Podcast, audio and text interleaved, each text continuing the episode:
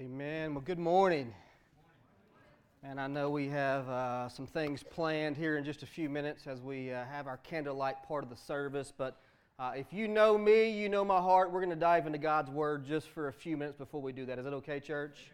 And I'm so glad that you are, are here uh, this morning. Many of you uh, in your Christmas sweaters and your colors and all of those things.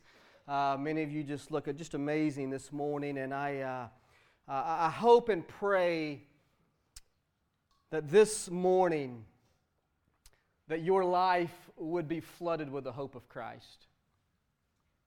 I hope and pray this morning that your life would be flooded with the, the hope of Christ. And um, the Christmas story is such an amazing story, isn't it? It's, it's filled with, with wonder and amazement and miracles and unexpected turns and twists and characters and, and situations. The Christmas story is a, a very real story of a very real God who sent a very real Son named Jesus into this world as a perfect gift to restore that which was broken and lost and living in darkness. If you've been with us the last couple of weeks, we have been on a journey together.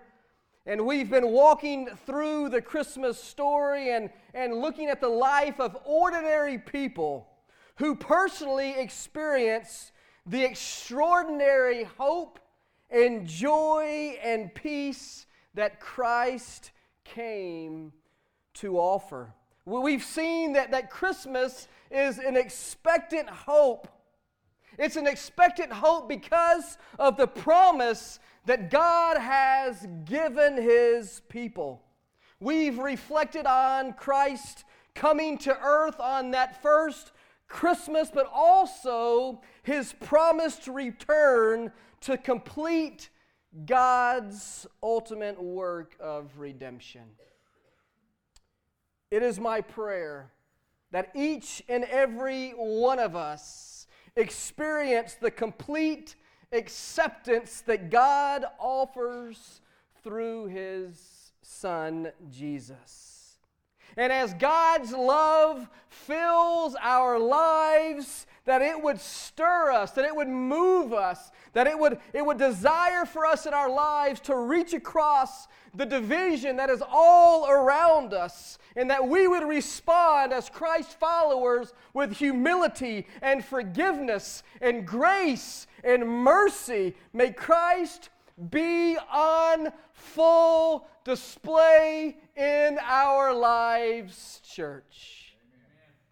Much like what the Apostle Paul tells us in Ephesians chapter 3, he says, I pray that you, He's speaking to the church. He's speaking to those who have counted the cost. He's speaking to those who have surrendered their lives to Jesus. I pray that you, being rooted and established in love, may have power together with all the Lord's holy people to grasp how wide and long and high and deep is the love of Christ, and to know that this love surpasses knowledge surpasses understanding, that you may be filled to the measure of all the fullness of God. Church, this is the message of Christmas. Christ has come to bring us the fullness of God. Christ has come to bring us the fullness of God. What, what a joy it should be for us to gather together this morning to celebrate the birth of our Savior, Jesus Christ. You see, Christmas brings about this certain level of, of anticipation and excitement. Um, and many times it's hard for us to wait on Christmas. I still remember the day when I was a kid. It was just a few years ago, two or three years ago. But, but I remember the, the excitement and, and the anticipation. It's, it's like Christmas would never come. Maybe your house is a lot like mine. We have an advent calendar. We count day, down the, the days of Christmas. I think that's a fun thing, but also, man, it can be a really bad thing as well. Because what happens many times when you see that Christmas is still 21 days down the road, it's like, will Christmas ever come? Will Christmas ever arrive? You know? And as I think about this, the first Christmas was also an event that was a long time coming. The people of God had understood the promise and they had expected hope that, that Jesus was going to come. They believed that God was going to keep His word. They knew the promise that God had given hundreds of years before the singing angels and the, and the manger and the shepherds and the star, and, and they trusted God's faithfulness and believed that God would come through. And God's word tells us at just the right time, in a small town in Bethlehem, a young couple named by the name of Mary and Joseph found themselves in a farm shed known as a stable. Behind an inn because the inn was too full, even for an expectant mother. It was there, listen to this, church. It was there in a stinky, dingy manger that the Savior of the world was born. You see, Christmas is all about God's fulfilled promises to his people. Yet his promises were fulfilled in the unex- most unexpected way. There's more than one account of the Christmas story in the gospel. When I say the word gospel, it literally means the good news. It's Matthew, Mark, Luke, and John. The first four books of the New Testament are, are known as the Gospels. And this morning I want to take just a minute to visit this account from a, from a little different vantage point found in John chapter 1. If you've got your Bibles, we're going to be just a minute. I promise you're like, yeah, I know who you are, okay? We're going to be just a minute. John chapter 1. I want us to see this together, church. John chapter 1, verse 1, it says, In the beginning was the Word, and the Word was with God. And the Word was God. He was with God in the beginning. Through him all things were made. Without him nothing was made that has been made. In him was life. And that life was the light of all mankind. Verse 5. The light shines in the darkness, and the darkness has not overcome it. Skip down to verse 9. The true light that gives light to everyone was coming into the world. In this passage here, Jesus is, is called the Word because through him all things were made. I love this passage because there's been times in my life that I've been challenged in my faith in Christ and says, you know what, we're in Scripture, and I want you to highlight this because maybe there will be a time where you have a conversation. Where does it say God and Jesus are one? This is one of those verses where it says that Jesus is the incarnate of a all-powerful God who created all things, and Jesus was there. He was the Word, and He was there from the very beginning. What he spoke, listen to this, what words came out of his mouth, they became. Through the words of Jesus, the earth and man were made, so he is the Word. I like how one author explains Jesus as the Word. He says, John's purpose here is to establish the fact that Jesus is God and man in one person. By presenting Jesus Christ as the Word through which all things were created, John is saying that God chose Jesus as his messenger, as the Messiah, to tell us about himself. Jesus is God and the revealer of God the Father. We also see here in this passage that Jesus is also called the light. Jesus testifies that he is the light. And in John chapter 8, you might know that passage. And he is not just any light, he is the true light. The light everyone has been waiting for, a light that would break the silence and, and dispel the darkness. All through Scripture, darkness is, is known in a spiritual sense, and it refers to sin or, or confusion about truth. And so, darkness can distort the truth and make it difficult to see or even understand the truth. However, God does not expect us to live in the darkness. He wants us to live our lives in the light, and that light has come from our Savior, Jesus Christ. In just a moment, we will experience the effect that even the smallest of light can have on darkness. And as we light candles and, and worship together, but his light brought hope to a hopeless situation. His light brought peace to people who had lived in chaos year after year. His light brought joy to a world that was devastated and miserable. His light brought love to the human race that had forgotten about God, but God had not forgotten about them. John gives us a very strong encouragement in the next couple of verses of, of John chapter 1. And, and paraphrasing, John says, Don't miss the gift of Jesus. Don't miss the gift of Jesus. John chapter 1, verse 11, it says, He came to that which was His own, but His own did not receive him. I do not want you to leave this place today without being offered the greatest gift that could ever be received this Christmas season. As the angels announced to the shepherds, as we saw last week in, in Luke chapter 2, verse 10, that, that Jesus is the good news that will cause great joy for all people. I love that passage because the angels are proclaiming the truth of what the gospel can do in our lives, and it is good news, and it will create great joy for all people. And those all people means you and I this morning.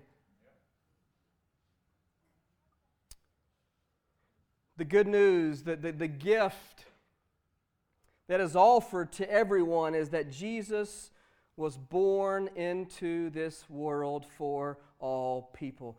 That means for you. I think sometimes we, we always use the analogy of, of Christ came for all, but this morning I want you to understand that Christ came for you.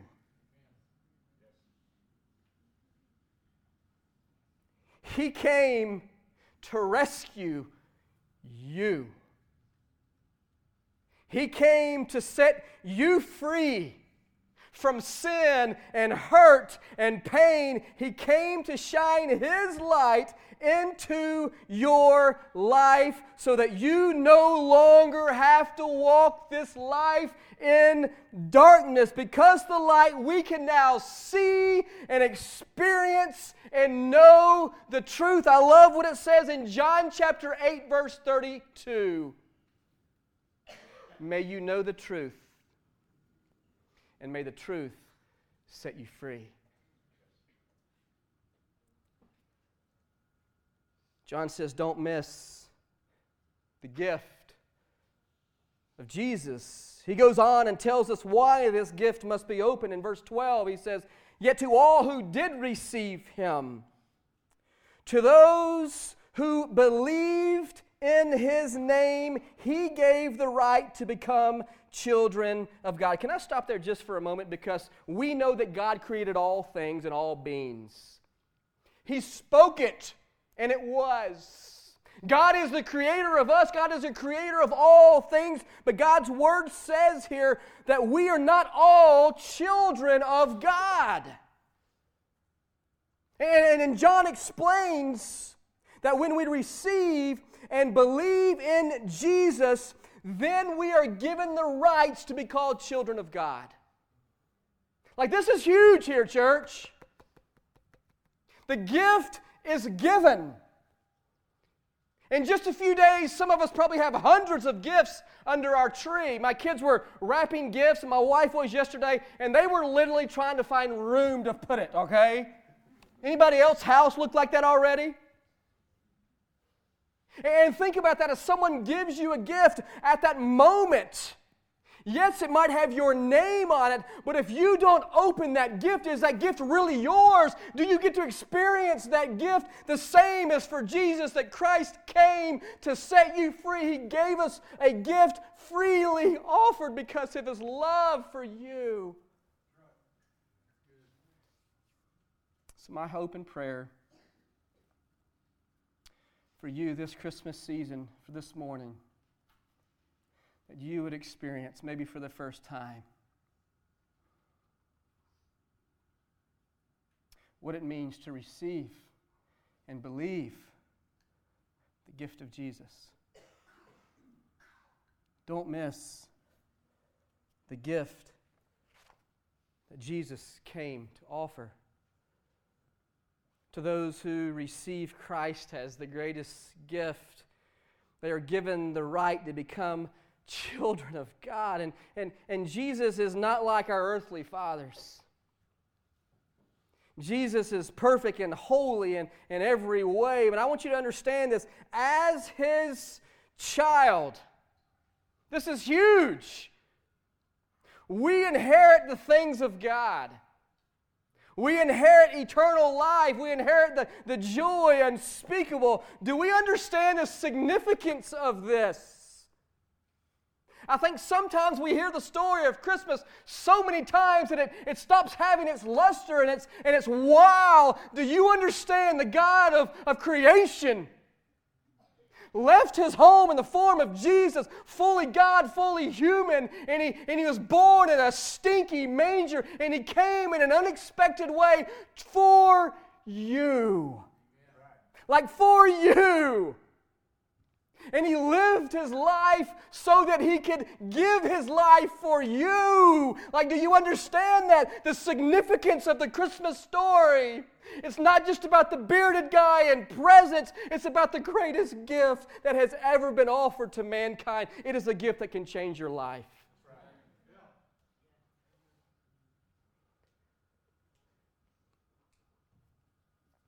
Verse 14 the Word became flesh and made his dwelling among us. And I love this. We have seen his glory the glory of the one, of the only Son who came from the Father, full of, of grace and truth. You see, for us, the truth reveals the sin within our hearts. The grace of Jesus has the power to remove it.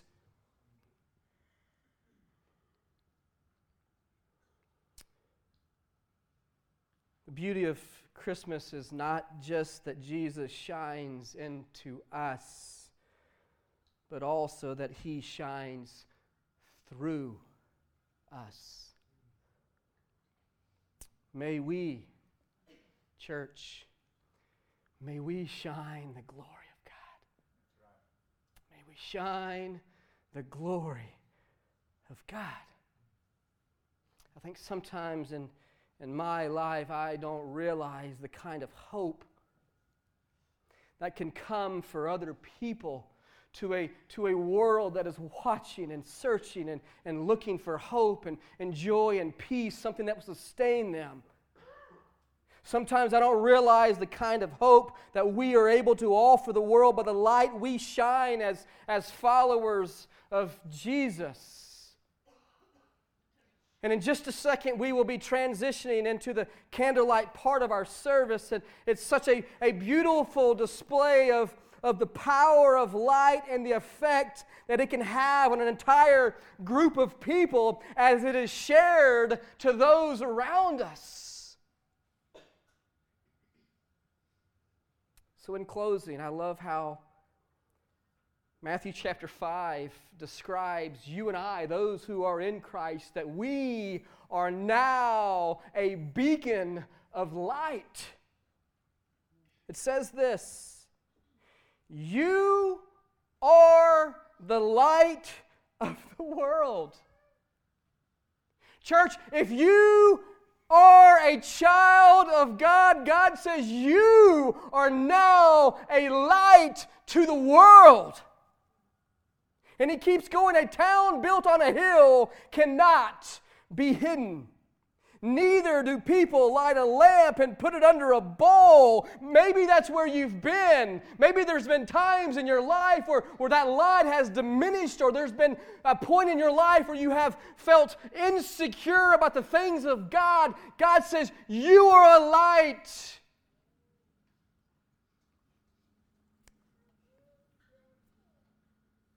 Instead, they put it on a stand and it gives light to, to everyone in the house. And in verse 16, it says, In the same way, church, let your light shine before others that they may see your good deeds. And here it is, and glorify your Father in heaven. Let's pray. Father, we, we thank you for this morning. God, thank you for your undescribable gift. Lord, I know as there's many here sitting in this room and many that are watching online, God, I pray, Lord, even in this moment, Lord, that your Holy Spirit would be working actively in our lives, Father. Lord, I pray that you would remind us, Lord, of the miracle of salvation. I pray that you would remind us in this season of Christmas the true meaning of, of the light that has come, the, the truth of your word, God, how it is able to, to change our lives from the inside out. Father, I want to pray, God, as many struggle through this season because they have yet to experience the love and the joy and the hope, Father, that you came through your Son Jesus to offer us as we live in the darkness. Lord, I want to pray over the next few minutes, God, as we just have a time of just worshiping you because you are worthy of our worship, God. Lord, help us to be a beacon of light during this time and as we go into the new year, Father, Lord, we want to see you do immeasurably more than we can ever ask or imagine, Father. But we know, Father, that we have to stay connected to the source, Lord. We must be committed to the things of you, God. I pray that you would challenge us. I pray that you would encourage us. I pray that you would convict us.